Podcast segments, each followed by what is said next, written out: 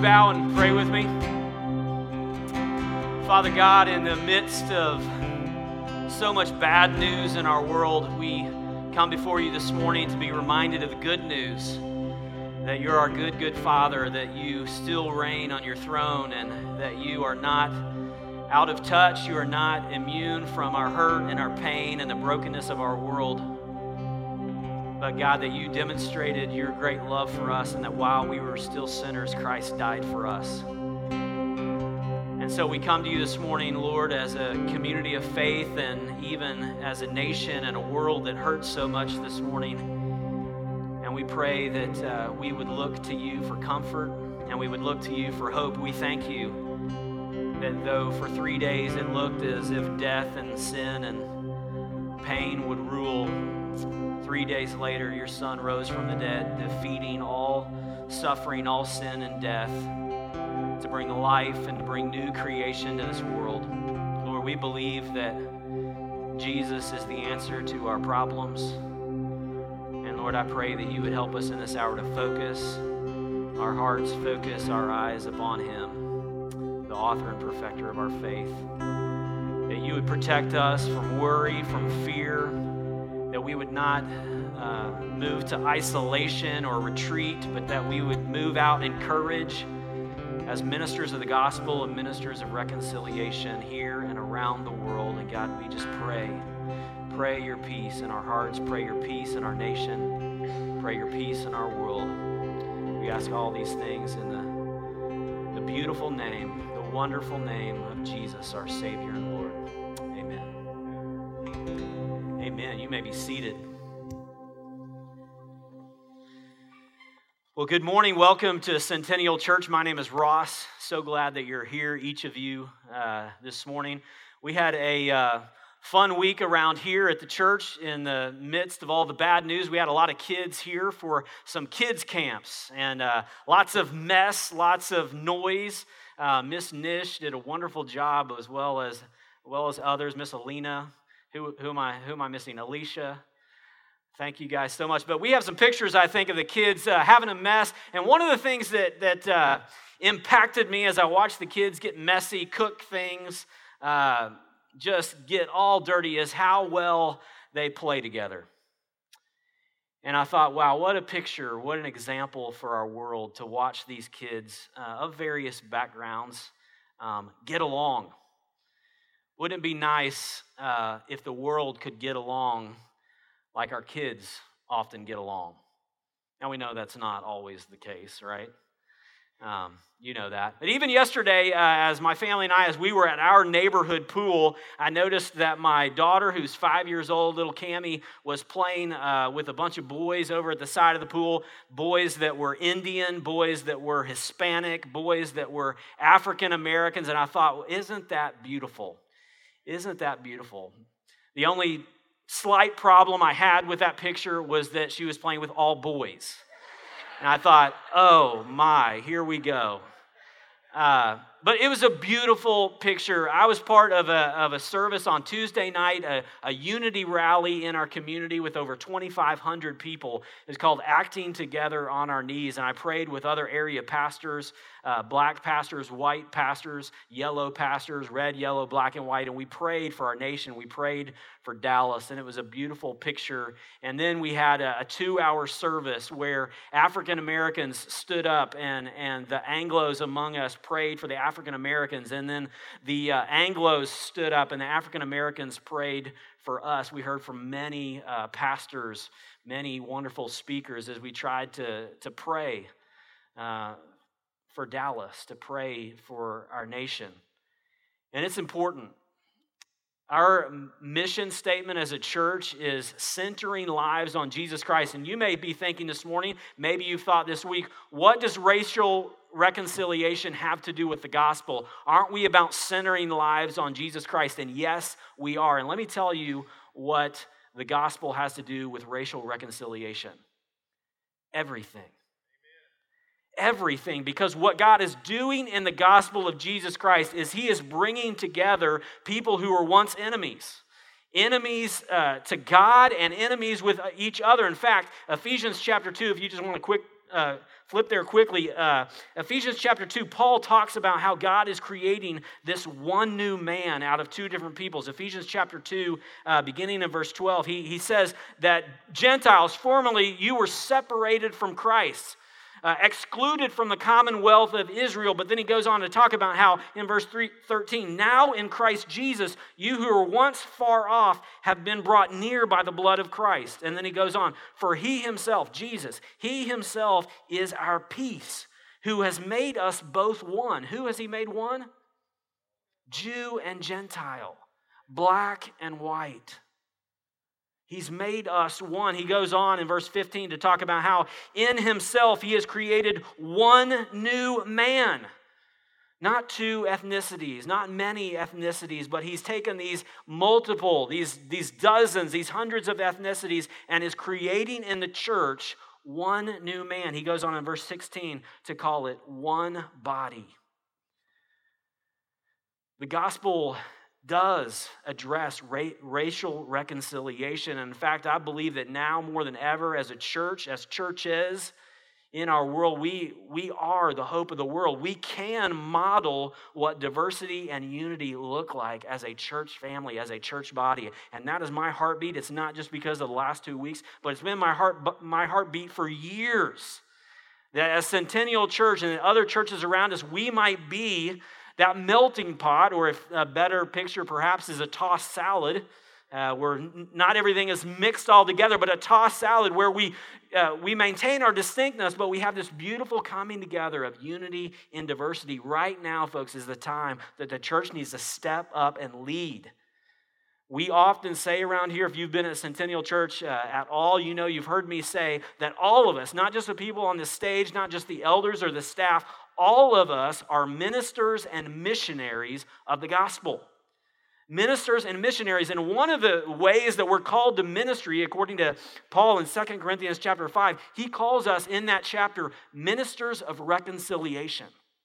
Ministers of reconciliation. Each of us have an opportunity now to extend a hand to our neighbors, to extend a hand to our coworkers who are different from us, and to model the grace of Jesus Christ through unity and diversity. I want Centennial Church to continue to be a more colorful place and colorful people. And I want you to join me in that. What can you do this week to extend a hand to that neighbor, to extend a hand to that coworker? Who can you invite into your home that looks different than you? Who can you sit around the table and see that your kids see that, hey, we're different, but there's a commonality here in the human race, and there's certainly a commonality in the church. Let it be so. I challenge you, as I challenge myself this week, step out. It was beautiful to have a rally of 2,500 people to come together and pray and worship Jesus. You know where real change is going to happen? It's going to happen as we walk across the street. It's going to happen as I hug the neck of my African American neighbors, invite them into my home and share life with them, and share Jesus with them. I have an article that I want to share with you this morning. It'll be posted on our Facebook page later this morning, and I also have some copies out there at the the Connection Center if you want a copy. But I've Xeroxed a copy of a blog of about a week ago by a pastor and author named Kevin DeYoung. And Kevin, he has 15 ways, 15 things to think through, how to process the violence and the divisiveness in our nation. I encourage you to read that today. It'll be on our Facebook page. I'll post to it later, and there's copies out at the Connection Center. I encourage you to read that article. I also want you to know that before I distributed this article to you, I wanted to run it by some of my black brothers, other pastors here in the area. So I sent it to two of my black friends, pastor friends, and asked them, hey, is this fair? Is this a helpful article to hand out to my congregation? And both of them said yes. One was a younger African-American, one is a middle-aged African-American. So I really want you to take that article, and most of all, I want you to take a heart check this morning as we move forward in this season. Are you loving those different than you? Do you have implicit biases as you think about these things? Do you have prejudice that you need to confess, that you need to repent of? Folks, God loves the entire world. He said, go and make disciples of all nations. And the word there, nations, is ethne. It's ethnicities. Go into all ethnicities. Go into all cultures and all subcultures and make disciples. I was listening to another preacher this week who said it was interesting to him that for most of us, for white people, we typically think about culture or other cultures as those different than us. We don't typically think, hey, as whites, we have a culture. But our culture is kind of the baseline, and then we compare other cultures to ours because it's just kind of what is. It's just the norm, right? The norming norm. We have a culture too. A culture, the way we sing, the way we preach, the way we gather, the way we do relationships. We have a culture, and guess what? Our culture isn't the only way to do things. What are your implicit biases as you have these conversations? Where do you need to learn? Where do you need to grow? How does an African American read the scriptures differently from you that might help you understand the scriptures better?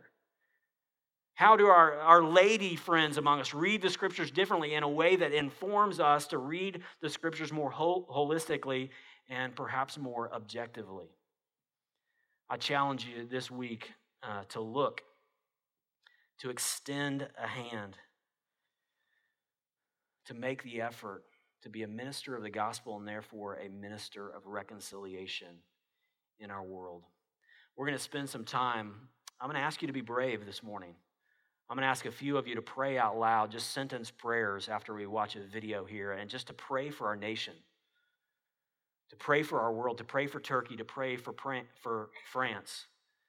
I was told just this morning there was another shooting in Florida this morning at a hospital. There's also right now violence taking place again in Baton Rouge, and police officers feared dead. We need to pray. And so I ask you in a few minutes to pray boldly, to pray briefly for Dallas, for our world, for our nation in these difficult times. And I want you to bow your heads right now. I'm going to read some scripture and invite you to listen to the song. And then after we play the song, I'm going to come back up and ask you to join me in prayer, okay? Hear the word of the Lord this morning. Psalm 51:17. The sacrifices of God are a broken spirit, a broken and contrite heart, O God, you will not despise. Help us, Father, to remember Philippians 3:20 and 21. But our citizenship is in heaven, and from it we await a Savior, the Lord Jesus Christ, who will transform our lowly body to be like his glorious body, by the power that enables him even to subject all things to himself. And Father, we remember this morning the words of John, the revelation of Jesus Christ in John chapter 21, our hope. And I heard a loud voice from the throne saying, "Behold, the dwelling place of God is with man. He will dwell with them, and they will be his people. And God himself will be with them as their God. He will wipe away every tear from their eyes, and death shall be no more. Neither shall there be mourning, nor crying, nor pain anymore. For the former things have passed away." And he who was seated on the throne said, "Behold, I am making all things new."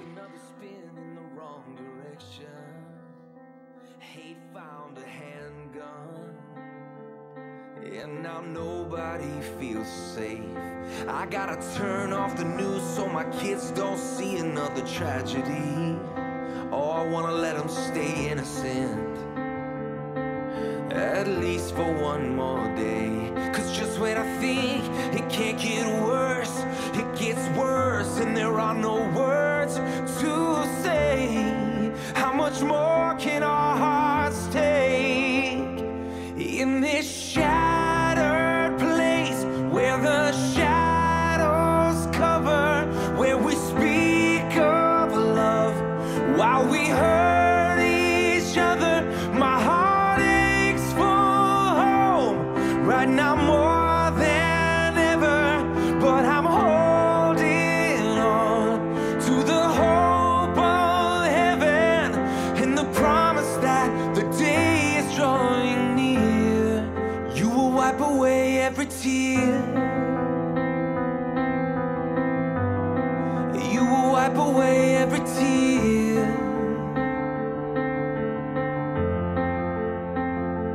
There will be no more tears.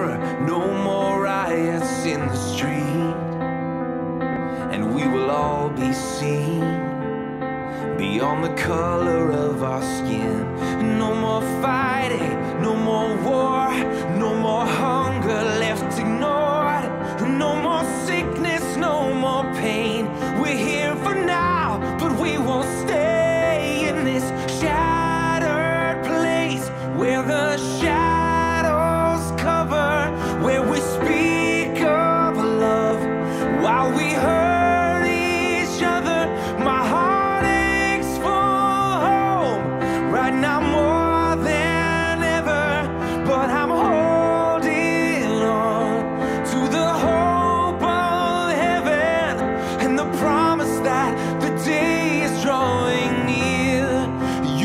Away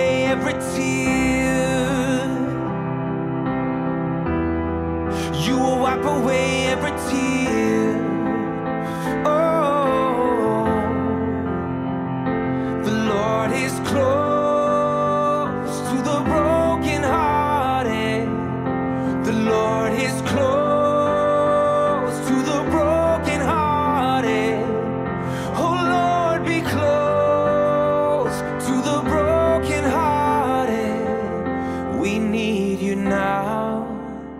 We need you now. In this shattered place where the shadows cover, where we speak of love while we hurt each other. My heart aches for hope right now more than ever, but I'm holding on to the hope of heaven and the promise that the day is drawing near, when your great light will make the darkness disappear, and you will wipe away every tear, you will wipe away every tear.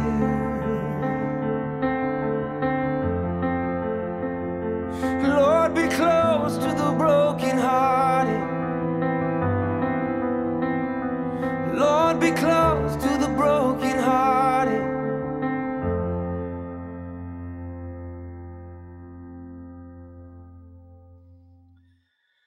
Would you just bow and pray with me? And I encourage a few of you, just brief sentence prayers where you sit.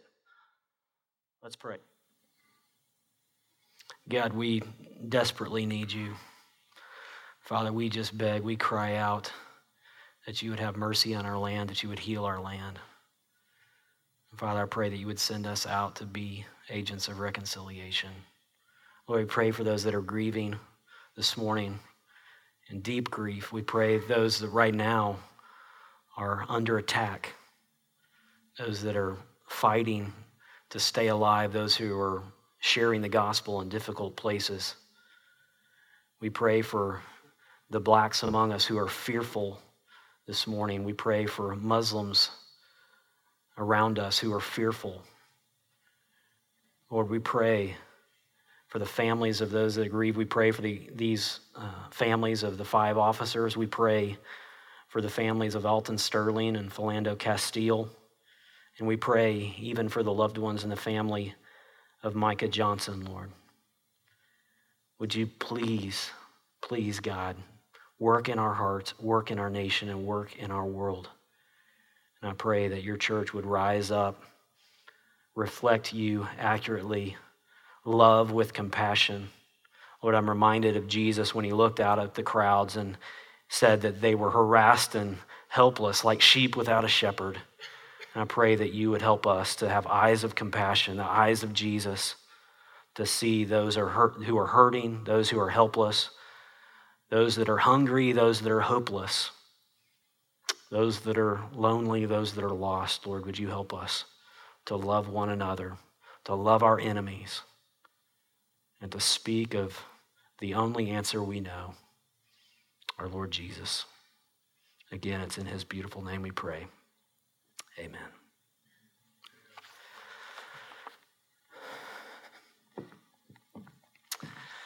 Thank you. Again, I want to say welcome to those of you that are with us, perhaps for the first time this morning. Thanks for being with us. Go ahead and open your Bibles to the book of Philippians. We're going to jump back into our study of Philippians. We're actually going to finish the study next week. But this morning, I'm excited about our study in Philippians, and I promise you it will be a little bit briefer than normal here, but I'm excited about our study in Philippians this morning because this morning we come to the most popular verse in the book of Philippians. The most popular verse in the book of Philippians, and perhaps definitely one of the most popular verses in the Bible. Do you know the verse that I'm speaking of? Philippians 4:13. Philippians 4:13 goes like this. I can do all things through him who strengthens me. Or some translations, I can do all things through Christ who strengthens me. One of the most popular verses in the Bible, certainly in the book of Philippians. I have an article up here from Christianity Today a couple months ago that says that of the 8 million Bible verses quoted last year on Twitter, okay? Of the 8 million Bible tweets, Philippians 4:13 is the most popular Bible tweet. You believe it?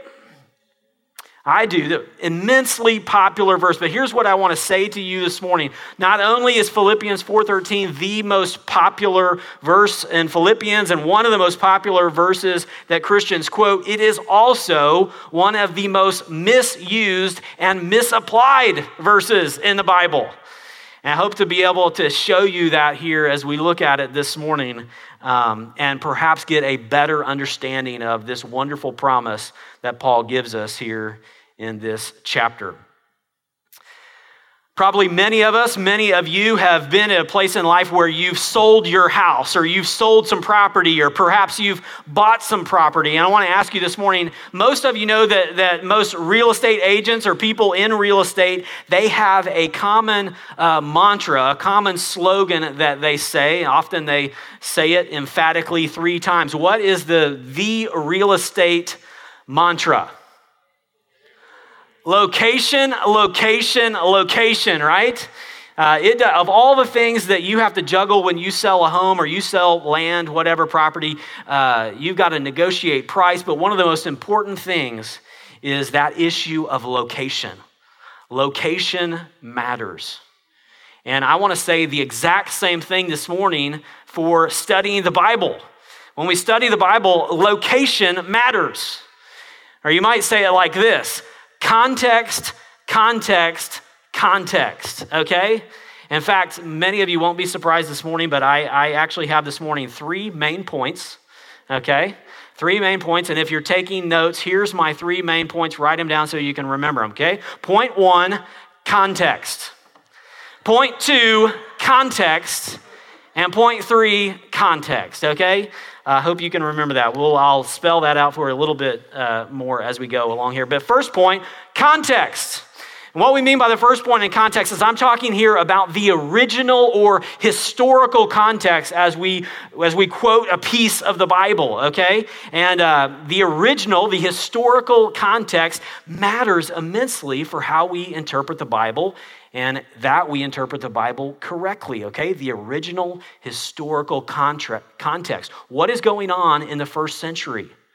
What is Paul doing? Where is Paul as he writes this letter? What's happening as he pens Philippians 4:13 that we will now quote and tweet immensely in 2016? What's the original context? And those of you that have been around here as we've gone through this series, you'll remember that Paul's context, his situation as he writes the letter of Philippians, is not the best of circumstances. He's imprisoned. He's under house arrest. He's chained to a Roman guard. Not the best of circumstances. So what he has in his mind as he sits likely in Rome, chained to a Roman guard, is probably not his next advance or his next promotion at work or the really nice car that he hopes he can get if the Lord will strengthen him, right? The original historical context here is not a great one. His circumstances are not one that we would want to trade places with him, right? And even as Paul is brought into ministry in Acts chapter 9, as Jesus is speaking to Ananias, who will go and get Paul after he's been blinded by the light, right? Jesus says to Ananias, go and get Paul. He's going to be my chosen instrument. And Ananias is like, what? Paul, this guy, this Saul, this guy that's been persecuting the church, he's going to be your chosen instrument? And some of the first words that Jesus speaks to Ananias and therefore Paul about his life, about his ministry, we find in Acts chapter 9 and verse 16. He says, tell Paul, he is my chosen instrument, and go and tell him how much he must suffer for the sake of my name. How much he must suffer for the sake of my name. See, the original historical context here is coming from an apostle who knew that life wasn't just going to be rosy. Wasn't always going to be advances and promotions and plenty of money and lots of excess and convenience and comfort. But God had actually promised him quite the opposite, had promised him suffering. That's the original context. And as he writes this, he's in jail. And as he writes to the Philippians, they seem to be a good church. There's not many rebukes in the letter of Philippians, but one thing we know about this time in the 60s is that persecution in the Roman world was beginning to crank up. The heat was being turned up. So as he writes Philippians 4:13, he's talking about endurance. He's talking about the strength to continue when things aren't the best. So what is the purpose of Philippians 4:13? Even just from the original context, from this first century hearers, first century recipients of this letter? Well, a couple things that we can determine that it's not about. Paul, when he writes this, he is not concerned, okay? He is not trying to pump Ross up so that I could believe in my faith that I can go out this afternoon and run a marathon without training, right? Just by... For God, you know, I can do all things through Christ who strengthens me. That means I can go out and run a marathon. No training, right? No. You know, one of the first places I remember having Philippians 4:13 was when I was in high school, a summer weightlifting camp. You know, you go to weightlifting camp, you work out all morning, and what do they give you? A t-shirt. And what do they put on the back of the t-shirt? Philippians 4:13. I can do all things through Christ who strengthens me. But I got news for us, folks. As Paul is writing Philippians, he does not have in mind how fast you can run the mile or what your max is on bench press. That is not at the forefront of his mind. He is not concerned about those things. And is it a promise that Philippians 4:13, is it a promise that if Tim Tebow paints it below his eyes that will somehow strengthen him or get God's graces on his side so that he can now go out and win a Super Bowl, huh? Well, apparently not. That's not within the original context. That doesn't seem to be what is on Paul's mind as we think about the original historical setting, the original historical context. From there, we move to the historical context. Secondly, to the immediate context. This is point number 2. Not only do we try to consider with our study Bibles or with other historical Bible helps, what's the original context, what's going on in history, but we also want to always look at the immediate context. And here I'm talking most specifically about the grammatical and the literary context. So I'd like you to join me in not just reading verse 13, but reading verses 10, 11, and 12. Okay, so join me. Philippians chapter 4 and follow along with me as I read beginning at verse 10. I rejoiced in the Lord greatly that now at length you have revived your concern for me. You were indeed concerned for me, but you had no opportunity. Not that I am speaking of being in need, for I have learned in whatever situation I am to be content. I know how to be brought low, and I know how to abound. In any and every circumstance, I have learned the secret of facing plenty and hunger, abundance and need. I can do all things through him who strengthens me. That's the immediate context, just around those verses. And it's been said by some Bible students, Bible teachers, that one principle when you read the Bible, when you're studying the Bible, one basic principle is this: never read a verse of the Bible. Never read a verse, and another way of saying that, don't read just one verse. Read around that verse, because God didn't give us the scriptures just to put on bumper stickers, okay? Or to tweet out, or to put on coffee mugs, or stitch and put on a pillow. And these make great verses for that, but there's always a context. And here in the immediate context, what do we see about the immediate context here? The context is not about comfort, The context is about contentment.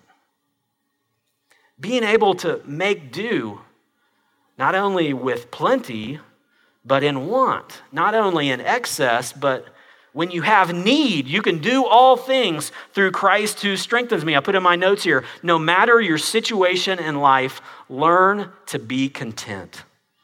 That's what he's saying. No matter your situation in life, learn to be content. Whether you are in prison or whether you are in the palace, learn to be content. And he tells us here that contentment is not circumstantial. It's not based upon having plenty, because we all know that you can get your greatest needs, your greatest wants, and you can find that you get that thing that you really longed for, and then what happens? You grow discontent with that, or it's taken away. So contentment is never circumstantial. And according to Paul here in these verses, contentment is actually learned. It's a learned discipline. It's not something that comes naturally. We don't just naturally grow up content. And our kids certainly just aren't content at 3 and 4 and 5 and on and on and on, right? Contentment is something, it has to be learned. And he says 2 times in these verses, I have learned to be content. I have learned to be content. How do we learn to be content? How do we learn to be content? Well, one way, I think, as I just mentioned here briefly a second ago, one of the ways we learn to be content is when we get those things. When God gives us those things that we really want, we get them and then we realize, you know what? That really didn't scratch the ultimate itch, did it? I'm still left wanting. I can get all the things that I want for my birthday or on Christmas morning, and then a week later, why is it that I'm discontent? The reason is because ultimately my contentment comes not in stuff, not in places, not in great vacations, though those are great, but ultimately my contentment has to be in Jesus alone. In Jesus alone and not the stuff. Contentment here is key. But contentment is not the key, okay? As he talks here in Philippians 4 about contentment, you might be tempted to say, contentment is the main thing. That's the main name of the game. Well, guess what? Contentment is not the main thing. Because if contentment, if satisfaction is your main thing, here's what's going to happen. You're going to use Jesus to bring you contentment, potentially. But Jesus is not a means to your end. Jesus is not a means for you to be content, okay? Jesus is the end himself. That's why at the beginning of Philippians chapter 1, Paul will say this. He'll say, for me to live is Christ and die is gain. Whether I have plenty or whether I have great wants, for me to live is Christ and to die is gain. The end game is not contentment. The end game is Christ. And that's why in chapter 3, verse 10, Paul says this, I want to know Christ and the power of his resurrection, and the fellowship of his sufferings, that I may be like him, and I may share in his resurrection. So contentment is key, but contentment is not the end. Jesus is the end, and a relationship with Jesus is the end, and contentment is found ultimately, finally, fully in Jesus, not our stuff. So we learn contentment. Let me finish there. We learn contentment through getting things that we really want, and then we realize that didn't do it. We also learn contentment, get this, through present hardships. Part of the difficulty, part of the suffering chips away at our pride. It chips away at our desire to make earth our home. So all the hardships, the suffering, the violence, the things that we see on TV, we learn contentment by realizing that's not going to happen here ultimately. That those present hardships drive us to Jesus, to where our ultimate contentment is found. And get this, though Paul says that he learns contentment here in these verses, in one sense it's paradoxical because he learns contentment, but there's another sense, and where we could take you in other places in the Bible, where in this life you actually will never be fully, finally content. Did you know that? Because there's this thing that Jesus talked about, and there's this thing that Paul promises called the eschaton, the end, the second coming of Jesus, the new heavens and the new earth. And guess what? It's in that place, it's in that time that we'll finally get the contentment that we so deserve, but not a day before will we have the contentment that we ultimately long for. So we learn contentment through present hardships, but we also learn contentment through future hope. And that's what Paul is saying here. He said, to live is Christ and to die is gain. And Philippians 1:29, he says, it's been appointed for you not only to believe in Jesus, but to suffer for his name. The same thing that was said to Paul. So the sufferings, the hardships, their purpose in them are to drive us to our future hope, where our ultimate hope, where our ultimate contentment will be found. You follow me? How do we learn contentment? Present hardships, future hope. Philippians 4:13 is not ultimately about athletic achievement. It's ultimately about contentment. Its application is more for the job loss than the job promotion. Its application is more applicable for the athletic injury than the athletic achievement. You follow me? Like many of you, we've been going to summer camps this summer. I have a 7-year-old and a 5-year-old, and they've done VBS around the city and things like that. But a couple weeks ago, Braxton, our 7-year-old, was in a sports camp. And it was actually hosted over here at Stonebriar Church. Excellent sports camp. Encourage you to check it out for next year. But it was a day-long, week-long sports camp. So we would drop him off 9 o'clock, pick him up at 4:15, whatever it was. And he loved sports, and they got to kind of get a taste of 12 different sports. But what I loved about the camp was when we went to the award night, all the parents come on Thursday night and they present the awards and all that stuff. But the director of the sports camp, man, he hooked me because he had this goal for the sports camp. And he actually told us, he said, parents, our goal in this week-long sports camp is not for it to be your kids' best week of the summer. We actually don't want it to be the highlight of the summer. In fact, we've programmed it. We've intentionally made it hard. They're going to be out in the heat.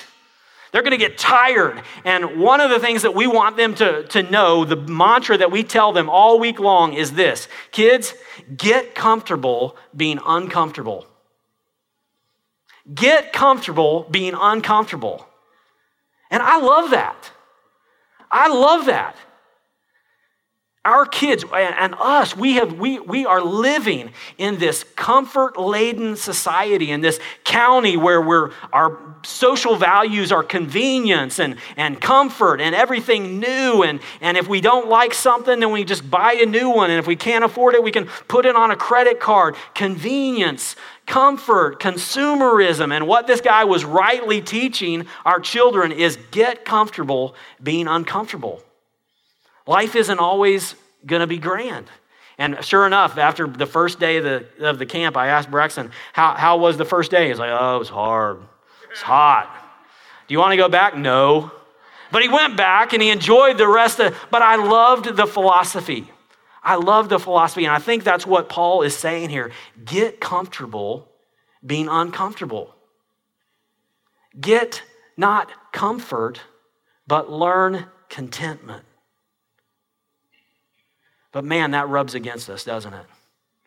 Because comfort and convenience, it's all up in us and it's all around us.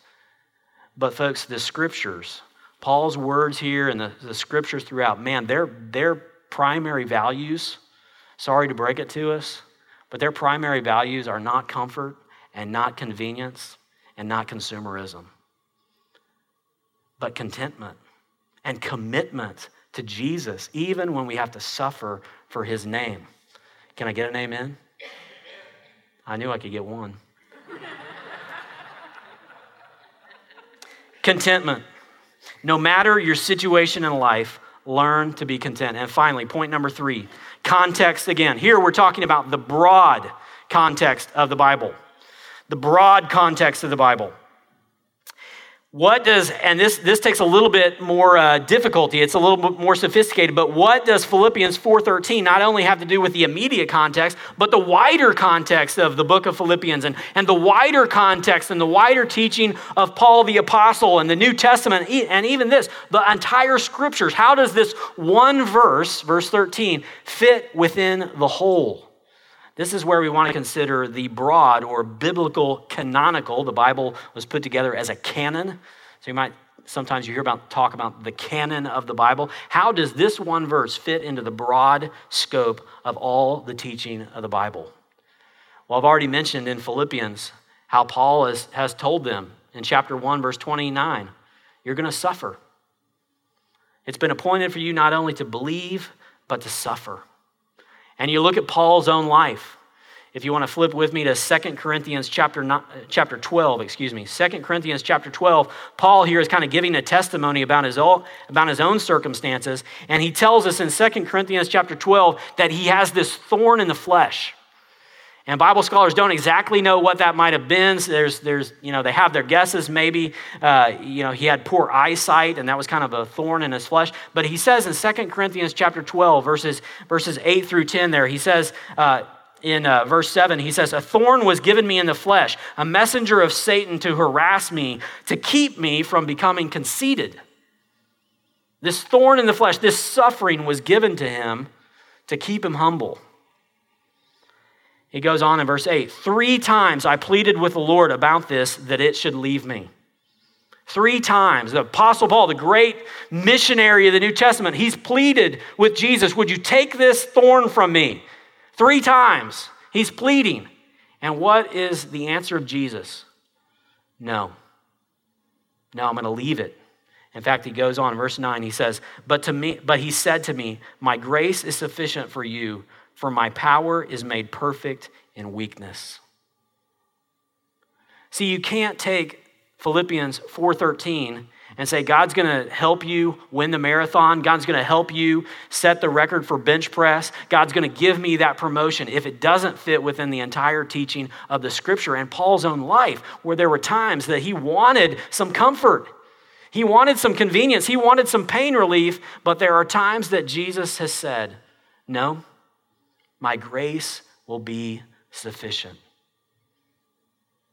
The broad context of the Bible. And as I said earlier, not only the broad context of Philippians or the New Testament or Paul's own life, but also the broad context of the end of the Bible. As I said before, the Bible ends with a new heaven and a new earth. And it's there, not here, then, not now, that will be comforted, that will finally be content with God our Savior and in a perfect kingdom of peace. But not until then. The wonderful message of Philippians 4:13 is, folks, no matter what you're going through right now this morning, no matter what you're suffering with, no matter what you're worried about, no matter what your job situation, the promise of Philippians 4:13 is no matter what your circumstance, Christ will strengthen you to endure it. Amen. He will not give you everything you want, but he will provide for your every need. And you can endure all things through Christ who strengthens you. We can endure all things that happen in our city, that happen in our nation, that take place in a national election, that happen around our world. We can endure all things through Christ who strengthens us. Context, context, context. In whatever situation you're in, learn contentment. You pray with me? Father God, we just confess to you that we're creatures of comfort and we're creatures of convenience. And we don't like to be told no. I know I don't like to be told no. But Father, we pray that by your Holy Spirit, by the example of Jesus and the power of Jesus, you would strengthen us to endure all things, all trials, all suffering, all hardships, all relational difficulty, that we would find you sufficient. Again, Father, we come to you this morning in great need in our nation, and pray that in our weakness, we would find you strong, that in our hurt, we would find you faithful, that in our fear, we would find you good and trustworthy. Please work in our hearts. Please work in our world. It's in the name of Jesus we pray. Amen.